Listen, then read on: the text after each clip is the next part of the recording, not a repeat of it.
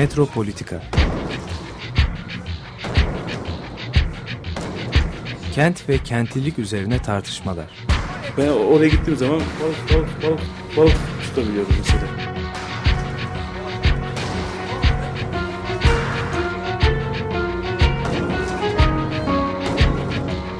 Hazırlayan ve sunanlar Aysim Türkmen ve Deniz Gündoğan İbrişim.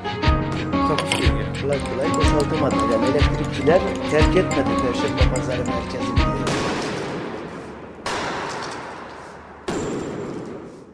Merhaba sevgili Açık Radyo dinleyicileri. Bugün mekanlara, kentlere e, sağlık açısından e, bakacağız. E, sağlık dediğimiz zaman da son iki senedir e, hayatlarımızın en önemli parçası olmuş olan e, korona, COVID virüsü üzerinden bakıyor olacağız. E, çok da spesifik bir bölgeye, özellikle bir ile bakıyor olacağız. E, Diyarbakır üzerine daha çok konuşacağız ve bölge üzerine konuşacağız. Konuğum sevgili Le- Levent Akyıldız. Hoş geldiniz. Hoş bulduk Aysim Hanım. Merhabalar. İyi yayınlar. E, Doktor Levent Akyıldız e, göğüs hastalıkları e, uzmanı. 12 senedir Diyarbakır'da çeşitli kurumlarda e, görev yapmış.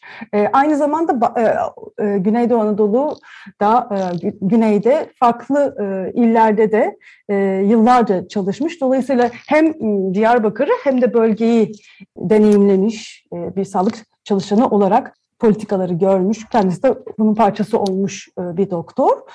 Şimdi e, maalesef e, bu aşı uygulamalarıyla ilgili duruma baktığımızda Türkiye'de en az aşı uygulamasının yapıldığı ilk 10 il arasında yer alıyor e, Diyarbakır ve diğer bu illerde bu düşü en düşük illerde Şanlıurfa, Batman, e, Siirt, Muş, Bingöl, Mardin, Bitlis, Ağrı ve Bayburt gibi gözüküyor.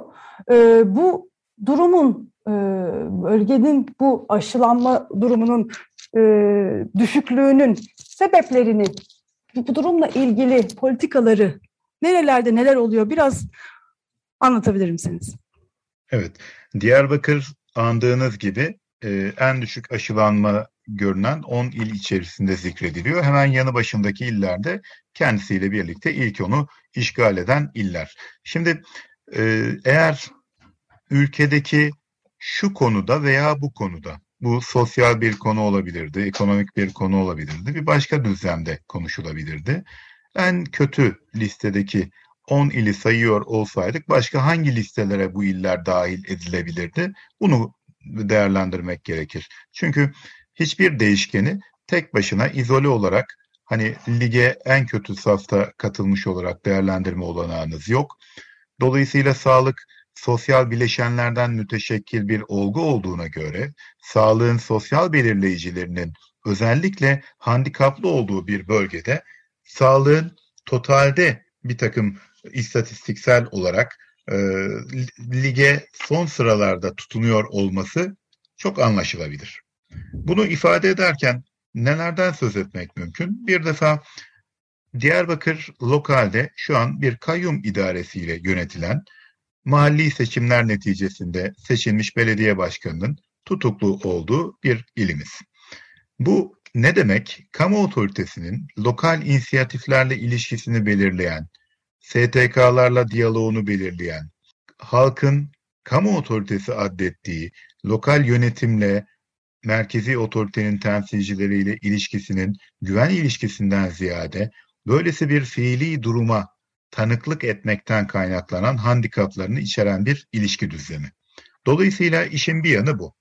Ama bunun dışında bir takım başka bileşenlerden de söz edebiliriz. Şimdi ekonomik bakımdan da bölgenin koşulları dikkate alındığında okur yazarlık, dijital okur yazarlık, sağlık okur yazarlığı gibi şeyler gündeme geldiğinde salgın konusunda zaten aşılama politikaları handikaplı olan bir ülkede aşıya erişimin daha ziyade bireysel çabalar üzerinden başlangıçta organize edildiği bir düzlemde kişilerin ne telefon uygulamaları üzerinden ne de işte ilgili tanımlanmış hatlar üzerinden randevu alarak aşıya erişimleri çok olanaklı değil.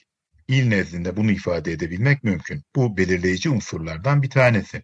Şimdi özellikle bu ileri yaştan da başladığı dikkate alınacak olursa ileri yaştan eğer geniş aile kapsamında e, diğer aile bireylerince destek alamıyor ise ne bir telefon uygulaması üzerinden ne de bir hat üzerinden aşı randevusu oluşturmak ve gidip aşılamayı tamamlamak olana pek geçerli bir yöntem değil.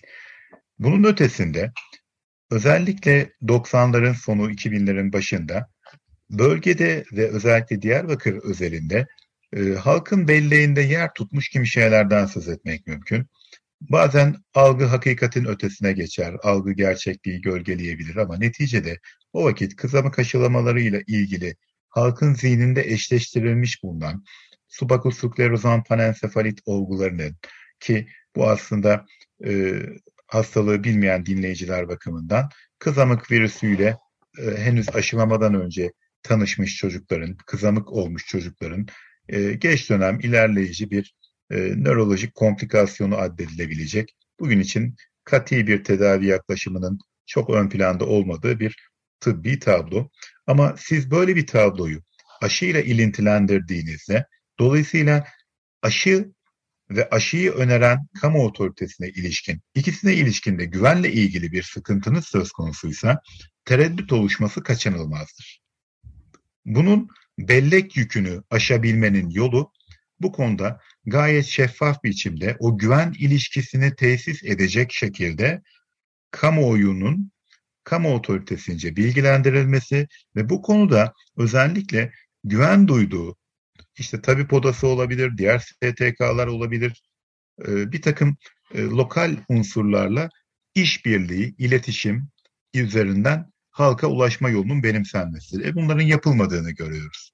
Ülke genelinde de aşıya ilişkin politikaların çok işlemediği, günlük bugün bir buçuk milyona yakın aşılama kapasitesi olan bir ülkede bunun ancak yüzde onuna kadar aşı yapılabildiği dikkate alınırsa aşılama konusunda istenen bölge, durumda olmadığımız gibi bölgede bunun son derece dramatik yaşandığı bir e, özellik arz ediyor. E, bir de e, sanırım devletin bir zorunlu koşma e, politikaları da oldu dönem dönem yıllar içinde. Yani böyle bir e, böyle bir hafıza da var, değil mi? Bunun da bir etkisi vardır. Şimdi aşılamayı biz genel anlamıyla geçmişten bugüne çocukluk çağı aşılamalarıyla deneyimlemiştik. Ancak pandemi bize toplumun bütün kesimlerinin dahil olduğu büyük bir aşılama havuzu şekillendirdi.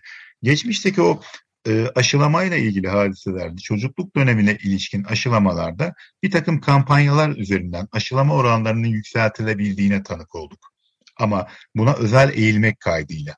Oysa içinden geçtiğimiz pandemi bize aynı zamanda sadece hastalıkla ilgili salgın dalgaları şeklinde yansımıyor. İnfodemi diyebileceğimiz bilgi kirliliği dalgaları şeklinde de yansıyor. Adeta bu bilgi kirliliği, zihinlerde, kulaklarda oluşmuş olan o e, kirli e, data son derece yoğun ve hızlı bir biçimde yayıldığı için bunu aşabilmenizin yolu çok şeffaf ve sağlık iletişim tekniklerine yaslanmış bir diyalog yöntemi benimseyebilmeniz. Bunu üstelik bölgenin sağlık hizmetlerine erişiminde önemli bir ögü olan ana dili de ıskalamadan yapıyor olmanız lazım. Dolayısıyla gerek Kürtçe, gerek Arapça, gerek diğer lokal kullanılan diller dikkate alındığında orada yaşayan e, halk kesimlerine nasıl kolay ulaşabilecekseniz onların hepsini harekete geçirmiş olmanız kaçınılmaz bir şey.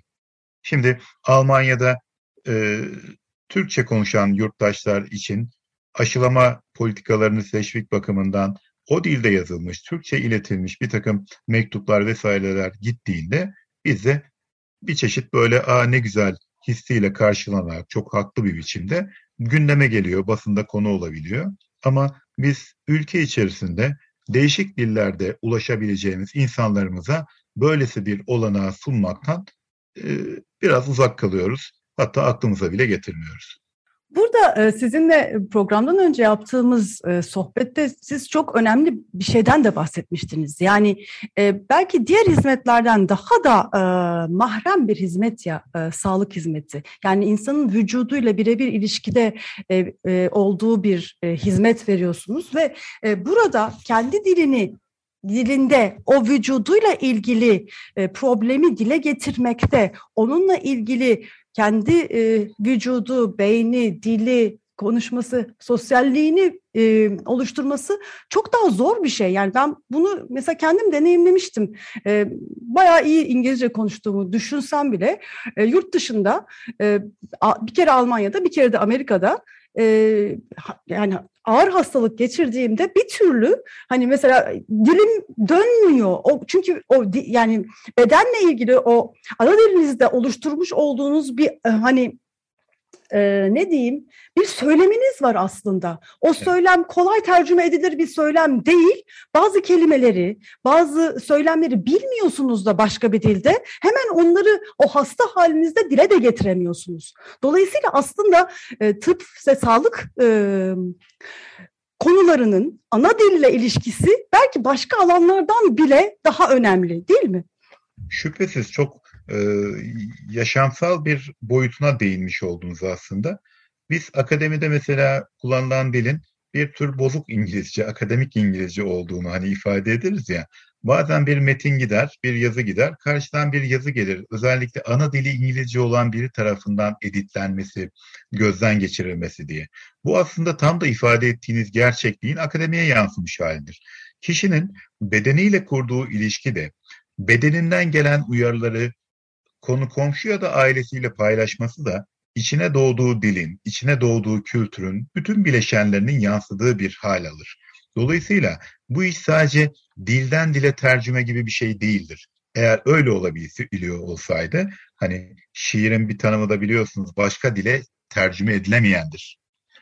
Aynı şey bedeninizden aldığınız bulgular bakımından da son derece kıymetli. Çünkü bazen şu oluyor hastayla diyaloğunuzda gözlüyorsunuz dönüyor yanındakine hani biz diyor şunu şöyle söyleriz ya çünkü o zaman anlıyorsunuz ki sadece birebir sözcüklerin tercümesinden söz edilmiyor.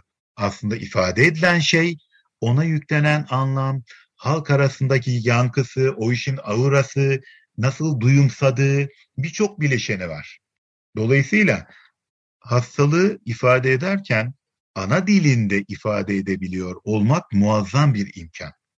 Ama bunun dışında adeta sudan çıkmış balık misali hani çok başka son derece kuru karşıya sadece hani duygu hissiyatınızı değil ama objektif bulgularınızı bir anlamıyla yansıtabileceğiniz düzeyde. Yani bir tür navigasyon gibi düşünün. Çok kabaca bir alan tanımlıyorsunuz.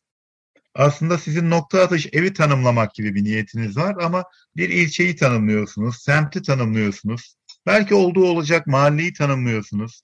Ama bu bir türlü spesifiye olup o siteyi, o evi, o haneyi, o odayı tanımlar bir netlik şeklinde karşıya intikal edemeyebiliyor.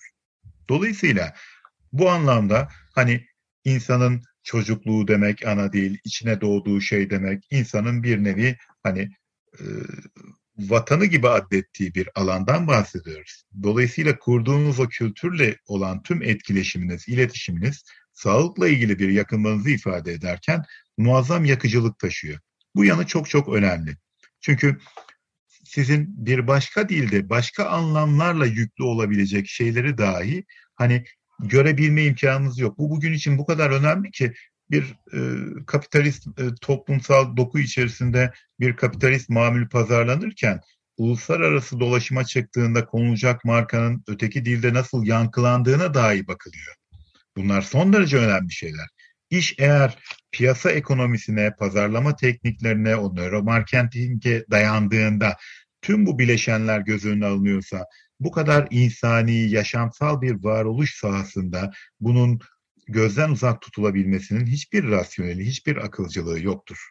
Bu halk sağlığını önceleyen bütüncül bir sağlık perspektifinin mutlaka ana ögelerinden biri haline getirilmelidir. Bu tabii politik bir düzlemde başka sahiplerle tartışılıyor ama bu tartışmanın halk sağlığına olumlu yansıdığını ifade edemeyiz. Dikkatimi çekiyor Levent Bey. E, göğüs hastalıkları uzmanlarının e, diğer e, sağlık çalışanlara ve doktorlara göre, diğer uzmanlık dallarına göre halk sağlığı alanına çok daha yakın olduklarını, hatta ortak bir sürü işler ürettiklerini fark ediyorum. Birlikte bu arada belki ondan da bahsetmemiz gerekir. 24. Ulus, Ulusal Toraks Kongresi'ndeydik ve e, hem halk sağlıkçılarının yoğunlukta olduğu hem de göğüs hastalıkları uzmanlarının olduğu e, onların zaten düzenlediği bir kongre olduğu için bir toplantıdaydık Antalya'da büyük bir kongreydi.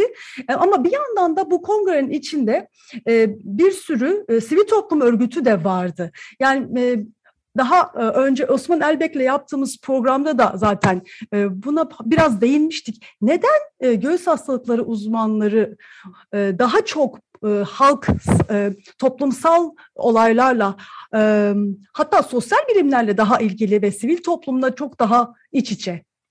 Doğrusunu isterseniz birçok bileşenden söz edilebilir ama ülke özelinde tarihsel arka planına bakıldığında veren savaş dispanserlerine yaslanan, göğüs hastalıkları alanının işte fitizyoloji vesaire gibi bir hastalığın hem bir ana bilim dalı olarak, bir disiplin olarak uhdesinde bulunduğu az sayıda uzmanlık alanından biri olduğunu ifade ederek yola çıkabiliriz. Göğüs hastalıkları ve tüberküloz diye geçer. Mesela benim uzmanlık alanım, uzmanlık belgemde böyle geçer. Dolayısıyla bu çok önemli bir e, mücadele alanı olduğu için ve siz bu mücadeleyi sahada yürüttüğünüz için adeta akademik fil dişi kulelerde halktan kopuk akademik bir yapılanma içerisinde vücut bulmuş bir disiplinden değil, doğrudan sahada halkın içerisinde onun sorunlarıyla hemhal olarak gelişmiş bir disiplinden söz ediyoruz. Böyle baktığınız vakit bilirsiniz ki sağlık sadece tıbba indirgenemeyecek kadar çok boyutlu bir şeydir. Biz sağlığı ustalarımızdan veya bize idol olmuş isimlerden bildiğimiz şekliyle bir tür sosyal bilim kabul ederek yola devam edenlerdeniz. Ve bizim hayata bakışımızda politikayı, siyaseti de aslında tıbbın büyük ölçekte geniş anlamıyla halk sağlığı politikalarına uyarlanması, politikaya lanse edilmesi diye adlandırabilmek mümkün. Dolayısıyla bizim tıbba ilişkin, sağlığa ilişkin talep ettiğimiz ve iyileştirilmesini, gözetilmesini, sakınılmasını istediğimiz her alanda sözümüzü ürettiğimiz saha bir politik saha anlamına gelir. Biz tütün salgınla mücadele ederken tütünle ilgili endüstriyi karşımıza alırken de halk sağlığını önceleyen bir perspektiften bakıyoruz. En az bunun kadar yaşamsal olan hava kirliliğini gündemleştirdiğimiz zaman da buna bakıyoruz. İçinde bulunduğumuz pandemi nasıl ki bir ekolojik krizin yansıması ise ve biz bu pandemiye dönük hem bir sonuç hem de bundan sonrasını belirleme imkanı gibi bir eşiğin içinden geçmekteysek o yüzdendir ki zikrettiğiniz ulusal kongrede göğüs hastalıkları hekimleri tutup ekolojik çevre savunusu ödülünü bu konuda e, aktivist olarak eylemlilikleriyle ülkeyi, geleceği sakınmak konusunda çabalayan, valide bağ korusunu sakınmayı arzulayan ekolojik aktivistlere, ikizlere de özellikle bu işin çevre direnişini son derece haklı argümanlarla e, dile getiren dostlara e, vermeyi uygun buldu. Dolayısıyla göğüs hastalıkları dediğinizde bunu aslında başka tıp disiplinleri içinde geçerli saymak mümkün. Çünkü sağlığı eğer piyasanın egemenliğinden uzak bir sahada tanımlayacaksanız o kapitalist ilişki network'ünün dışında bir alanda sağlık tanımlayacaksanız sağlığın sosyal bileşenlerini öncelemeniz lazım. Bunun içerisine nedenlerin nedeni sayacağınız, kök nedenler addedeceğiniz şeyleri dikkate alıyor olmanız lazım. Ve az evvel hani aşıda son 10 ilden bahsederken konuşmuştuk. Geçmiş zamanlarda bizim toplumcu sağlık için çok simge bir ismimizdir Ata abi, Ata Soyar. Onun bir kongredeki sunumunu anımsıyorum. Özellikle çocuk felci vakalarının dağılımını gösteren bir slide yansıdığında o slide bir yandan sönümlenirken fondan bir anda faili meçhul cinayetler haritası gündeme gelmişti ki bu ikisinin üst üste çakışması muazzam bir sosyopolitik örtüşmedir. Sağlığın ne demek olduğunu görmek istemeyen ya da duymak istemeyenlere dahi ifade eden bir boyutunu ihtiva eder. Yani sağlık hem sosyal, sosyal bileşenlerinden hem arkasındaki o sosyopolitik süreçlerden azade sadece tıbbi bir ilaç uygulama, hastaneye yatırma, tedavi etme süreci değildir. İçinden geçtiğimiz o kapitalist ilişkiler ağı her ne kadar bunları önceleyen bir yerden okumayı sanki başat hal, haline soktuysa bile bakınız biz salgında niye çuvalladık birçok açıdan? Biz çünkü salgını sahada karşılamadık. Salgını hastanelerde tedavi ede ede ki tedavisi için elimizde uygun ilaç halen yok. Bu koşullarda alt edebileceğimizi düşündük. Bundan bir başarı öyküsü yazmaya kalkıştık. Oysa ki gelinen bugün itibariyle 20 ayı aşkın bir zaman geçti pandemiden bu yana. Tüm dünyada bu işi bütünüyle bir hakkın başarıya erdirebilmiş, sürdürebilmiş ülke örneği dönem dönem öne çıkan, başarılarıyla öne çıkan ülkelerden söz etmek mümkün ama bütüncül baktığınızda hemen her kademede yetkin bir salgın mücadelesi tanımlamış alan yok. Çünkü global bir sorundan bahsediyoruz. Global bir sıkıntıya siz ulusal düzeyde yanıt üretemezsiniz. Ulusal düzeyde yanıtı geçtim. Bütüncül bir sağlık stratejiniz yoksa ülke içindeki eşitsizliklerin dahi daha dramatik bir hal aldığı bir yerden salgını sürdürmek zorunda kalırsınız.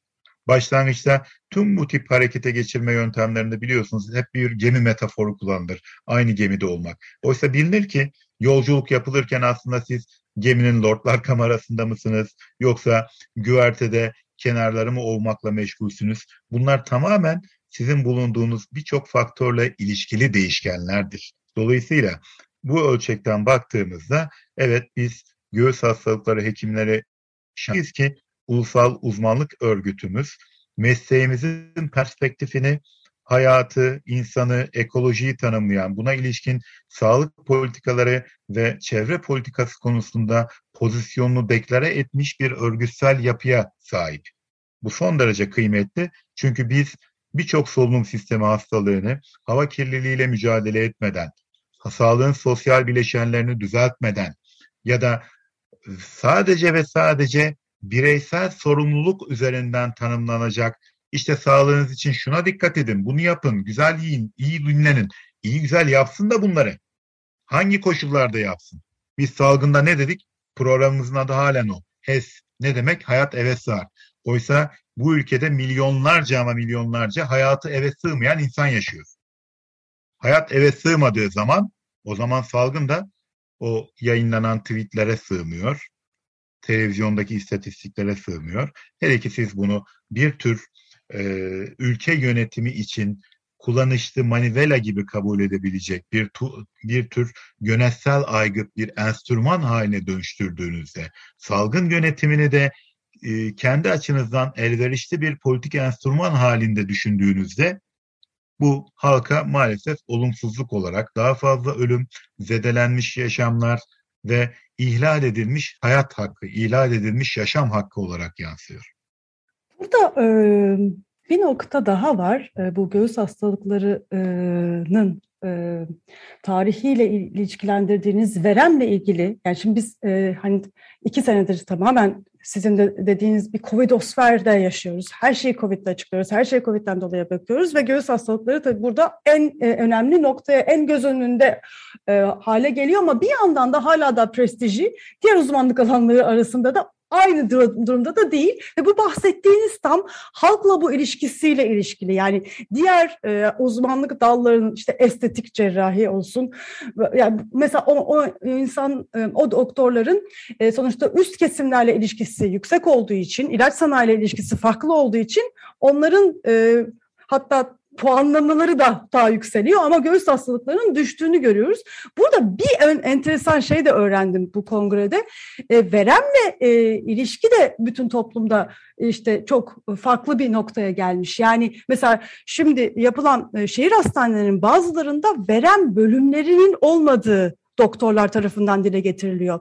Ve hani bu da aslında hani Covid ve şu anda hepimiz bir panik haldeyiz ama bir sonraki aşamada veremin de çok önemli bir e, halk sağlığı durumu ve sizin de bahsettiğiniz gibi bir sosyal hastalık olduğunu e, göz önünde bulundurmadan nasıl politika ürettiğimize yeniden bakmamız gerektiğini söylüyor öyle değil mi? Elbette. Pandemi pek çok e, sağlık değişkenini etkilediği gibi mesela tüberküloz, verem savaşımını da sekteye uğrattı. Dün, Dünya Sağlık Örgütü bu nedenle son iki yıl içerisinde pandeminin yol açtığı tahribatın yaklaşık son 10 yılda edinilmiş bir dizi kazanımı tehlikeye düşürdüğünü, birçok yerde korunma önlemleri ya da e, salgının gidişatı ile ilgili istenmeyen sonuçlarla yüzleşileceği uyarısını yapıyor. Bunu pek çok alana uyarlamak mümkün. Şehir hastaneleri dediğinizde şehir hastanelerinin hangi perspektiften kurgulandığını, yaşama geçirildiğini dikkate alırsak aslında onlarda neden tüberküloz yataklarına ihtiyaç duyulmadığını, yer verilmediğini okumak mümkündür. Şehir hastaneleri aslında kamu özel ortaklığı diye adlandırılan bir sistemin e, Türkiye'de hayata geçirilmesiydi. Daha önce Birleşik Krallık'ta bu projenin iflas etmesi, hayata geçirilemeyeceğinin halk sağlığı bakımından e, maliyet etkin olmadığı gibi son derece sürdürülebilir olmaktan uzak bir yapısı olduğu dikkate alınarak uzak kalınmış idi.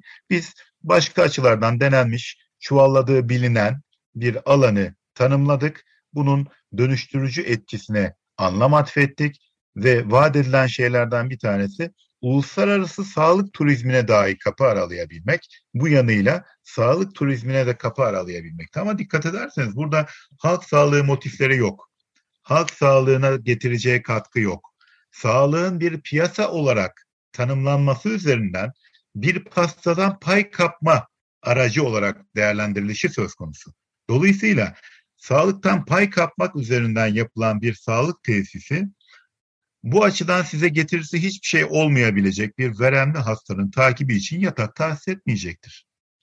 Çünkü sizin sağlık okuma biçiminiz öyle değil. Aynı şeyi biz zaten pek çok yanıyla görürüz. Mesela tüberküloz konusunda ilginçtir. Bilir misiniz ki hani ana tüberküloz ilaçlarından son geliştirilen 70'li yıllarda geliştirilmiştir. Onca zaman içerisinde sadece çok ilaca dirençli tüberkülozlarda özel vakalar için geliştirilen, deneysel yöntemlerle kullanılan daha minor etkili bir takım ilaçlar gündeme gelmiştir. Ama o başlangıçtaki bizim dörtlü antitüberküloz ilacımıza eklenecek majör bir ilacımız geliştirilememiştir. Yeniden bu sahaya ilgi duyulması ancak bu sahanın özellikle HIV salgını ardından gelişmiş ülkeler açısından da bir yeniden halk sağlığı tehdidi haline dönmesi neticesinde şekillenmiştir. Dolayısıyla halk sağlığı perspektifinin egemen olmadığı piyasa tıbbı önüne aldığı sorunları çözebileceklerinden ve dahası dahası ekonomik anlamda döngüsü sağlanabileceklerden getirecektir. Şu an biz bunu aşı ölçeğinde de yaşıyoruz. Bakınız aşı konusunda kimi ülkelerde kişi başına 7 ila 9 aşı söz konusuyken diyelim ki Bangladeş'te 9 kişiye bir aşı düşüyor. Şimdi bu aşı eşitsizliğiyle siz dünyadaki kaynakların kullanımını filan izah edebilir misiniz? Aynı şey ilaca erişim konusunda da aynı şekilde işliyor. Sizin sağlığı kurgulamanız bakımından da. Şimdi göğüs hastalıkları hani halkla iç içe amenna ama sağlığın yöneldiği ticarileşen sağlık, kapitalist tıp anlayışı aslında insanların üzerinde bir takım bedensel bütünlüğüne müdahil olunan işlemler yapılması, damara şuna buna yerleşilmesi veya bir takım operasyonel müdahaleler üzerinden bir sağlık algısı, tanımı üzerinden inşa edildiği için koruyucu sağlık hizmetleriyle bu kadar iç içe geçen göğüs hastalıklarının çok da böyle öne çıkmayacağı açık. Çünkü akçalı işlerle yolunuz pek kesişmiyor. Bir insanı tütün bırakma polikliniğinde tütünün etkilerinden azade kılabilmek, uzak tutabilmek için sergilediğiniz çabanın herhangi bir yerindeki bedensel kesiyle alınacak bir yağ bezesinden daha fazla hükmü yok. Onun kadar kıymetli de değil. Çünkü kapitalist mantık içerisinde baktığınız zaman bu performansa dayalı olarak ne kadar kestin, biçtin, ne kadar işlem yaptın gibi işleyen bir anlayışa dayalı. Dolayısıyla koruyucu hekimlik hizmetlerinin bu kadar yabana atıldığı, bu kadar geride kaldığı, tedavi hizmeti ögelerinin öne geçtiği bir anlayışta göğüs hastalıkları gibi aslında sırtını halk sağlığıyla birlikte çalışmaya dayalı değerlendirebileceğimiz bir alanın belli kısıtlılıklar taşıması çok da anlaşılmaz bir şey olmasa gerek. Çok anlaşılır evet ama e, maalesef e, mesela hani verem salgını e, olduğunda neler olacak o da başka bir şey. E, hani çünkü sadece hani e, veremle ilgili bölümlerin olması, hani göğüs hastalıklarının olması değil, yani hakikaten bu tecrit olayının veremde. Hani Covid'de de aslında aynı şeyi yaşadık. Evet. Hani veremle ilgili iyi düşünülmüş, planlanmış bir e, stratejimiz olsaydı Covid'de de çok daha farklı oldu. O tecrit olayını nasıl yapmamız gerektiğiyle ilgili hani mesela o, o, bu, bu alan çok önemli. Mekanın nasıl düzenleneceği. Çünkü benim e, maalesef bir yakının başına geldi. E, eğer e, mesela veremseniz özel hastaneler de dahi almıyorlar. Devlet hastanesine gitmek zorundasınız ve devlet hastanesini onun yani özel hastanenin almamasına göre de kendisini ayarlaması gerekiyor. Mesela buralar çok e, çok kritik hale gelebiliyor. Hani hakikaten o noktada hele bu da bir de bir yani mesela Covid'den sonra bir de verem salgılı olduğu, olması durumu olursa ki verem e, siz çok iyi biliyorsunuz ki verem çok ciddi bir şekilde ekonomik e, sıkıntılarla da bağlantılı bir hastalık. Yüzyıllar içinde bu da ortaya çıkmış. Yani hani hakikaten bu mekan düzenlemelerinin, bu şehir hastanelerinin, belki de özel hastanelerinin bazı bölümlerinin, bazı kısımlarının nasıl kamusal hizmet vermesi gerektiğini tekrar düşünmemiz gerekirken ben mesela e, işte Diyarbakır ve sağlık hizmetleri konusunda e, gazetelere bakarken hemen şey diye görüyorum. Diyarbakır, Orta Doğu'nun gözde sağlık merkezi haline gelecek. Şimdi benim için bile yani hani böyle bir sürü çelişki e, hani içinde barındırıyor. Yani Irak'tan işte e, Orta Doğu'nun Irak gibi başka yerlerinden hastalar e, sağlık turizmi için e, o Diyarbakır'ı cazibe merkezi haline getireceğiz. Getirme planı yapılıyor. Şimdi burada tam dediğiniz bütün bu politikaların çok bambaşka bir e, tarafını görürken kendi içinde bile yani devlet politikaları içinde bile çelişkili. Diyarbakır'ı bir merkez haline yani o bölgede bir merkez haline getirmek e, için bir e, yani kapitalist mantık bir sürü mantığın bile önüne geçiyor. Devletin derin mantığının bile önüne geçer hale gelebiliyor. Bütün bu veremi falan o, e, hani bırakın güvenlik diye devletin o güvenlik bildiğimiz o anlayışının bile ötesine geçebiliyor. Kapitalist mantık hakikaten sınır tanımıyor. Bir sorunu tabii nasıl tanımladığınız da önemli. Ee, hani bilinen bir benzetmedir. Elinizdeki tek alet çekiş her sorunu çivi gibi tanımlarsınız. Şimdi yıllar önce 10 yılı aşkın bir zaman oldu. Diyarbakır'daki göğüs hastalıkları hastanesi kapatıldı. Bu özellikle tüberküloz olgularının, verem olgularının takip edilebilmesi açısından hem il hem bölge nezdinde önemli bir ihtiyacı yanıtlayan bir hastane idi. Bunun modernizasyonu vesaire gündeme getirildi. Biliyorsunuz bizde hiçbir şey böyle kapatılırken aslında kapatılacağı düşüncesiyle değil, geliştirileceği, zenginleştirileceği gibi sahiplerle e, üzerinden silindirler geçirilir.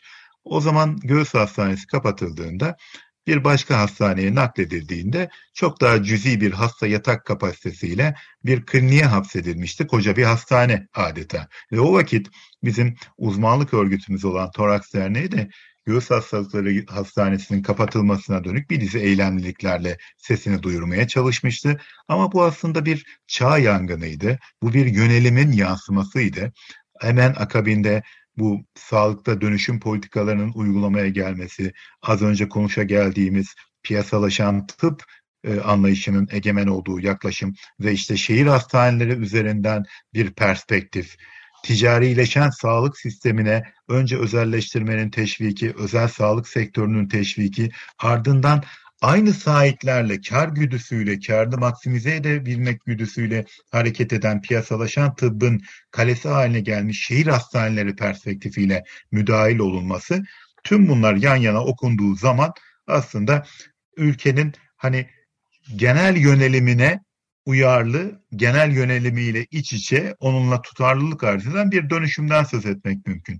Şimdi tüberküloz vesaire gündeme geldiğinde bu çok simgesel boyutu da olan bir şey elbette. Bahsettiğiniz tecrit politikalarının e, çok daha güncel, dijitalize edilmiş, bir takım aplikasyonlarla beslenmiş halini biz pandemide de tanıklık ettik. O yüzden içinde bulunduğumuz dönemi dijital gözetleme çağı kapitalizmi gibi adlandırabilmek de mümkün. O yüzden bunun yansımaları diye değerlendirebiliriz. Evet, e, programın ikinci bölümünde zaten e, bu konulara daha da derinliğine e, gireceğiz.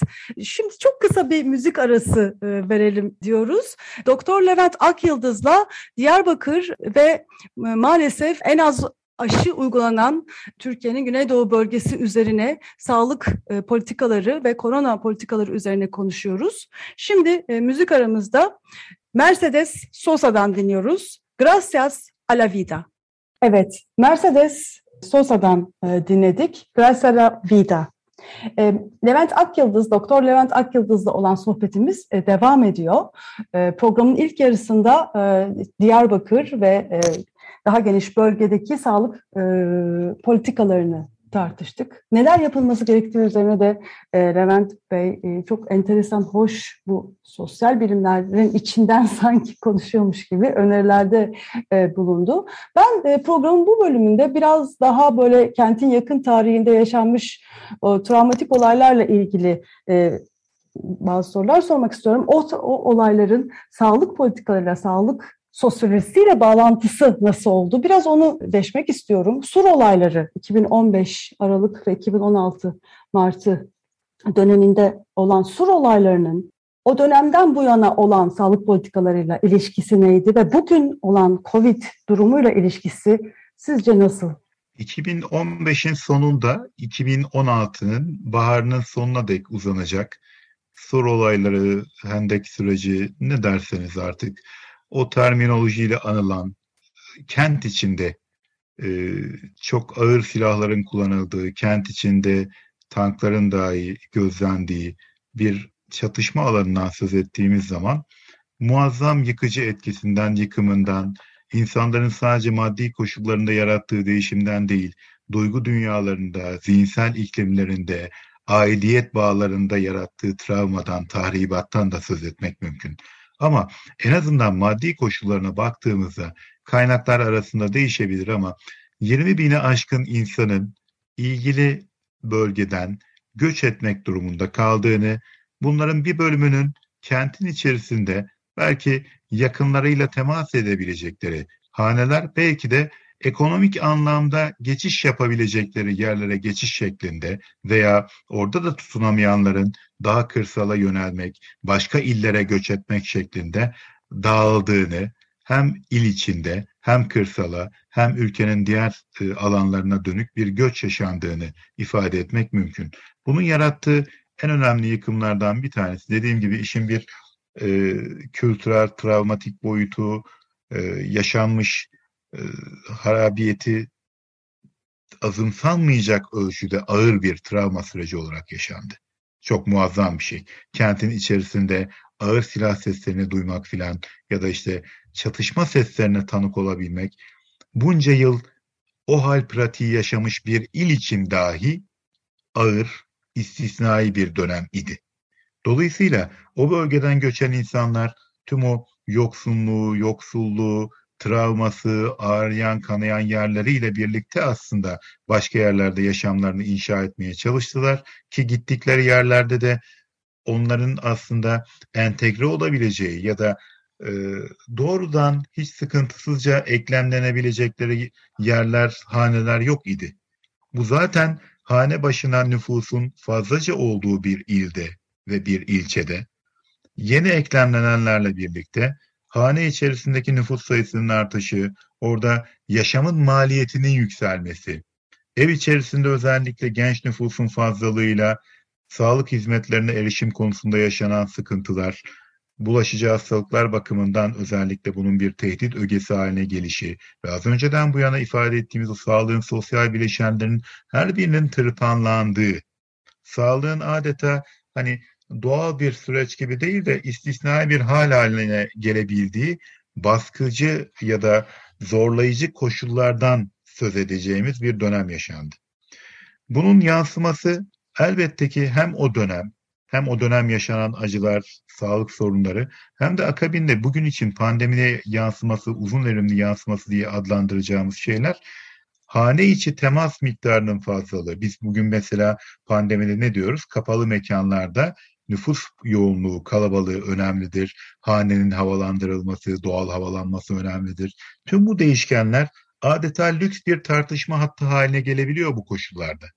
Dolayısıyla bunun sağladığı, bunun sağladığı olumsuzlukları biz e, pandemi döneminde hem aşılama faaliyetleri bağlamında yaşadık hem de hane içi temas nedeniyle oluşan vaka sayısında artışlar şeklinde yaşadık. 2015'in sonu 2016 Mart sonuna kadar olan bir dönemi e, diye tanımlamıştık o çatışmalı dönemi.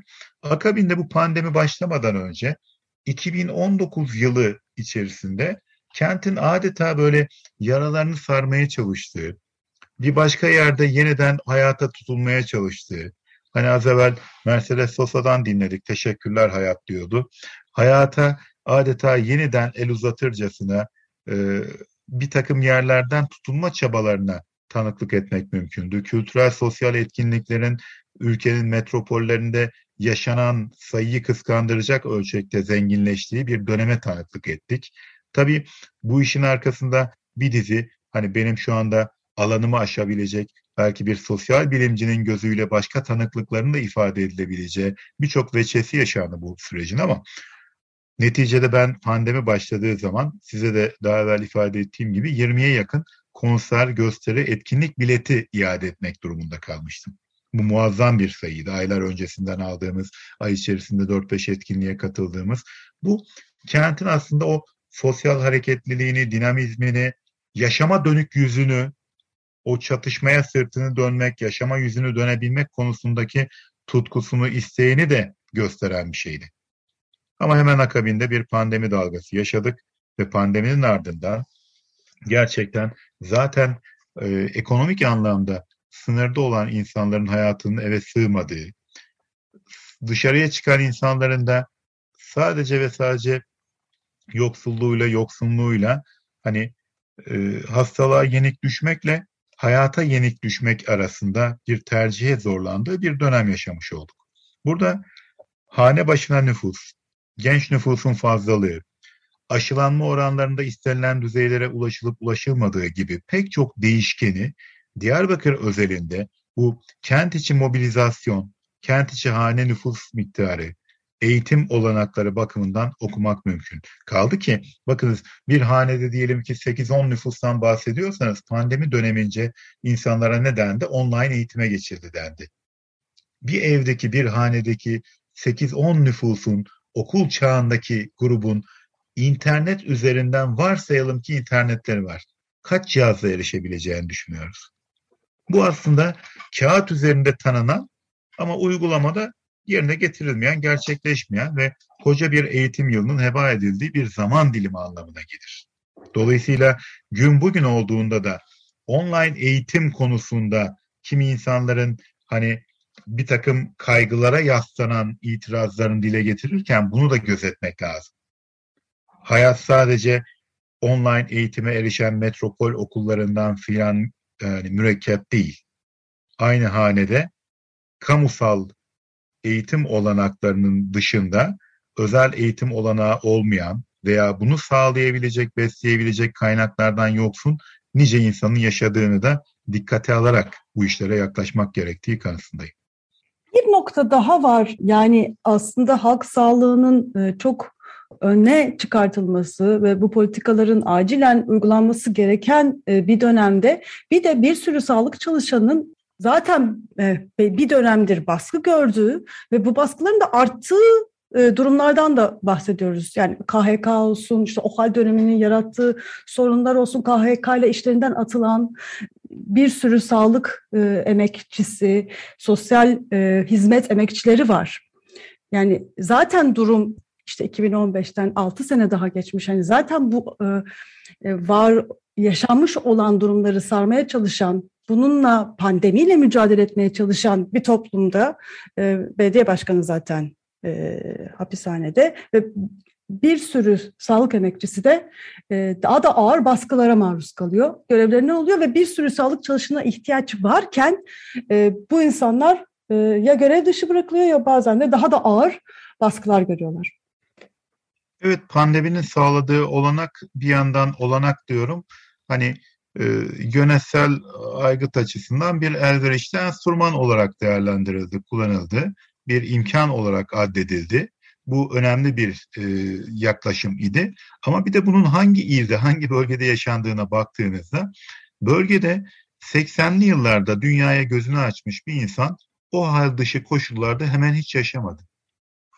Dolayısıyla aslında pandeminin yol açtığı o kapanma kısıtlama politikalarına baktığınız zaman aslında o hal pratiği dışında bir şey deneyimlememiş nice neslin ardından böyle bir deneyimin yaşandığını görüyorsunuz. Bu bir yanıyla da ilginçtir. Hani başka illerde de anımsarsınız insanlar ellerinde bir ekmekle bir poşetle hani seyahat özgürlüğü bileti alırcasına dışarı çıkmak eğilimindelerdi. Yasağa delmek için hani yakındaki bir markete gitmiş bir bakkala gitmiş gibi ellerinde bir ekmekle koca bir tur atıp dönüyor idi. Oysa ki Diyarbakır'da zaten bu alanda o, o hal pratiği dediğim şey hayatın bütününe sinmiş bir takım e, zor aygıtlarının hayatın her yanına sirayet ettiği pratiklerden besleniyor idi. Biz bunu pandemi koşullarında nasıl deneyimledik? Hani ülkenin metropollerinde de, ülkenin başka alanlarında da e, hak arayışı temelli toplanma, gösteri gibi etkinlikler pandemi gerekçesiyle engellenirken bu konuda hani iktidar açısından bir sıkıntı yaratmayacağı düşünülen ya da yakın hissedildiği düşünülen siyasi iklimler için böyle bir çekince yok idi. Hani kısıtlamaların olduğu bir dönemde ifade edildiği şekliyle lebalep kongreler yapılabilmekteydi. Bir takım e, mekanlar ibadethane olarak kullanıma yeniden açılarak kimi insanlar açısından akın akın koşulan e, bir gösteri alanına dönüşebilmekteydi. Ama buna mukabil 3 kişi 5 kişi sağlık hakları talebi ya da KHK haksızlıklarına karşı seslerini yükseltmek istediklerinde pandemi koşulları gözetilerek maalesef bu işin e, anayasal bir hak çerçevesi olduğu filan dikkate alınmaksızın yapılması engellenmekteydi. Şimdi dolayısıyla işi siyasi anlamda salgın yönetim pratikleriyle ülkeyi nasıl yönetmek istediğiniz, tahayyülünüz, politik e, perspektifinizle iç içe okumak mümkün. Dolayısıyla salgını yönetmek ya da salgına dönük siyasi tercihlerinizde siyasi tercihlerinizden azade uzak şeyler değil. Nasıl bir toplumsal doku inşa etmek, nasıl bir toplumsal dokuyu yönetmek arzusundaysanız salgını da benzer sahiplerle yönetmeye kalkıyorsunuz. Ama o zaman öncelenen şey halk sağlığı olmadığı için bunun maliyeti toplumsal dokuda yıkım, halk sağlığı açısından son derece seyrine bırakılmış, artık hali hani izlemeye alınmış bir salgın yönetimi haline gelmiş oluyor. Bölgede haklısınız, azımsanmayacak sayıda hani KHK ile işlerinden uzaklaştırılmış kamu emekçisi söz konusuydu. Bunların içerisinde sağlık çalışanları da yer tutmaktaydı ki sağlık çalışanlarına çokça ihtiyaç duyulan böylesi bir dönemde dahi o bir takım komisyonlar eliyle bunlara ilişkin hak e, ihlallerinin e, değerlendirilmesi, gündeme getirilmesi, buna ilişkin bir tazmin yolunun açılması gibi mekanizmaların hepsi kağıt üstünde kaldı. Son derece işlevsiz, son derece hani uygulamada sonuç doğurmaktan uzak bir komisyona havale edercesine değerlendirme komisyonları tarafından değerlendirilmiş oldu. Dolayısıyla evet bir ülkede salgının nasıl yönetildiği o ülkenin hani siyasi ikliminden, siyasi tercihlerinden çok da bağımsız bir şey değil. Evet. Tıp zaten bu açıdan çok enteresan e, bir noktada. E, böyle hani bilimle tabii çok iç içe olduğu için hani bir bilim dediğimiz zaman hani ilk belki de aklımıza gelen hani çünkü sağlığımız ve vücudumuzla bağlantılı olduğu için e, bilim olarak ilk düşündüğümüz e, gözlük tıp. Ancak bir yandan da tam da böyle olduğu için siyasi ve sosyal boyutu en göz ardı edilebilen, dolayısıyla bir sürü kapitalist veya e, siyasi politikayı e, çok rahatlıkla gizleme potansiyeli sahip, potansiyeline sahip ol, olduğunu görüyoruz. Hatta kapitalizmin oluşmasındaki rolü e, ne kadar yatsınıyor. Ben hani antropoloji, özellikle tıp antropolojisi okumaya başladığımda şok olmuştum. Hani tıbbın nasıl e, ve Foucault okumaya başladığımda da tabii bunu gördüğümde şok olmuştum. E, bugün de e, gene aynı e, şeyi görüyoruz. Yani e, bir sürü şey bilim, tıp, işte e, korona bugün bahane edilerek bambaşka politikaların aracı haline çok rahat getirilip meşru halde sunulabiliniyor e, muazzam bir politik araç, muazzam bir teknik üretme yolu tıp ve kendini e, çok iyi gizleme yolları var. Evet tıp dediğiniz gibi hani bilim mi tartışılabilir aslında. Bir uygulama alanı olarak çeşitli bilimlere yaslanan bir saha olarak tanımlamak e, mümkün. E, özellikle hani hatta mesela eskiler e, tıpta ustalık diye tanımlanan bir sözcük tanımlarlar böyle hazakat filan gibi. E, özellikle tıpta ustalığı ifade eden bir tanımdır. Hani yabancı dillerde karşılığına bakmıştım. Birebir terminoloji olarak karşılığı yok. Daha çok böyle e, experience in medicine falan gibi hani böyle birkaç sözcükle ifade edilmeye çalışılan bir e, boyutu var. Ama bu aslında onun tarihsel olarak o toplumda nasıl algılandığıyla ilgili bir şey. Bir sanat, bir fa faaliyet alanı, bir uygulama pratiği falan gibi. Bunu niye söylüyorum, niye önemsiyorum? Çünkü hani, edebilir misiniz kelimeyi? E, hazakat. Hazakat. Evet. evet. Şimdi e, şeyden yana hani bunu niye önemsiyorum? O company science denilen, şirket bilimleri denilen bir çağda yaşıyoruz. Bilimi şirketlerin adeta e, motive ettiği, domine ettiği bir çağdan geçiyoruz. Dolayısıyla bilim dediğiniz şey artık o eski zamanlardaki atfedilmiş pozitivist değerlerin dışında da kimin tarafından, ne için, kim adına diye sorularla karşılanabilecek bir alan ifade ediyor. Çünkü bugün bakınız hani bizim e, tabiyetimiz üzerinden övgü vesilesi kıldığımız e, bir aşı firmasının hani önde gelen iki ismine baktığınızda aslında bir bilimsel formülasyona katkıları nedeniyle bilim dünyasına mı yazılmak istediler yoksa müteşebbisler hanesine mi yazılmak istediler şeklindeki ikilemde hangi yanda yer tuttukları gayet açık görünüyor.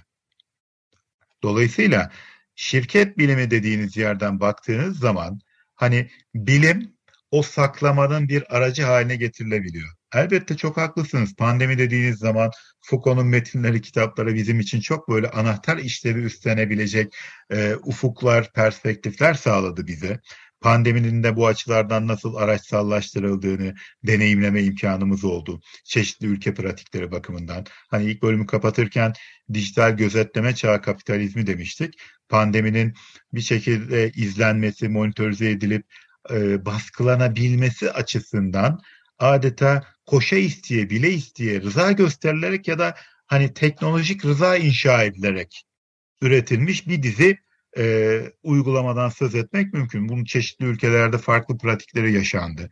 Bizim ülkemizde dahi bakınız bir basit HES kodundan bahsediyoruz. Çeşitli aplikasyonlar bunları ne kadar alana dahil ettiğiniz, kimleri nasıl hani vazgeçtim böyle fantastik teorilerle çiple aşı elde etmek falan ona gerek yok. Dünya kadar dijital ayak iziniz var, dijital iziniz var dolaştığınız her sırada bir dijital iz elde ediyorsunuz ve bu big data diye tanımlanan network'ün içerisinde bir şey ifade etmeye başlıyor. Dolayısıyla şimdi e, tıbbı düşündüğümüz zaman tüm bu sosyopolitik, sosyokültürel denklemin dışında bundan korunmuş bir alan gibi değil, tam da bu alanlarla karşılıklı etkileşime tanık olan, bu alanın yeniden inşa edilmesi, yeniden üretilmesi için bile isteye veya bilmeden istemeden iki boyutuyla da katılımlar sağlayabilen bir disiplinden söz ediyoruz. Dolayısıyla evet tıp bir disiplin inşa aracı, o Foucault'daki yani temel kavramlardan biri olan biyopolitika, biyo iktidar ilişkileri açısından da çok önemli bir saha. Bazen hani buna ilişkin dediğim gibi koşar adım piyasa tıbbının yöneldiğini görüyoruz.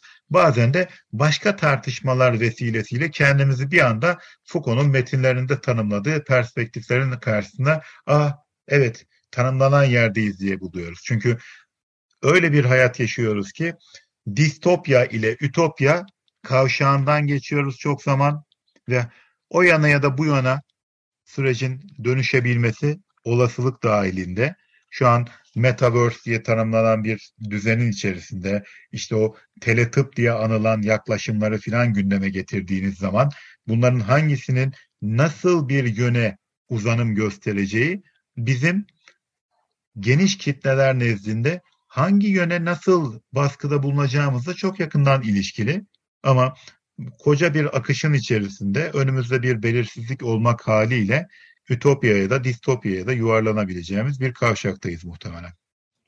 Tam da burada bu program vesilesiyle, metropolitika vesilesiyle araştırmalarda ve çeşitli konuklarımla sohbetlerde ortaya çıkmış olan çok enteresan bir, e, çok net bir gerçekliğin nasıl gizlenmiş olduğunu belki de söyleyerek e, programı yavaş yavaş bitirelim diye düşünüyorum.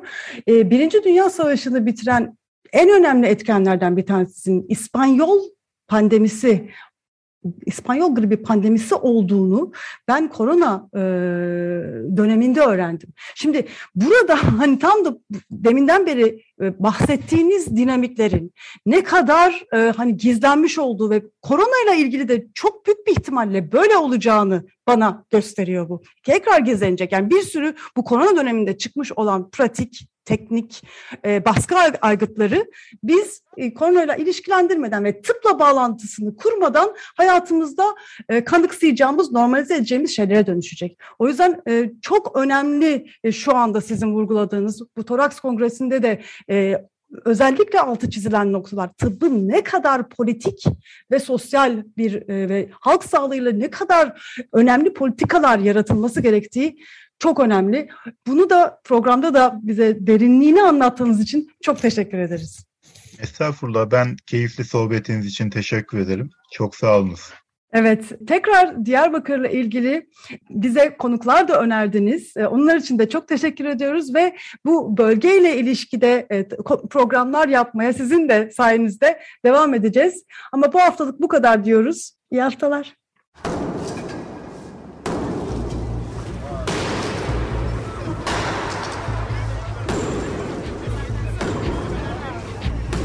Metropolitika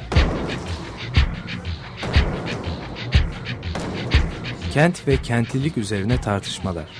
Ben oraya gittiğim zaman balık balık balık balık tutabiliyordum mesela.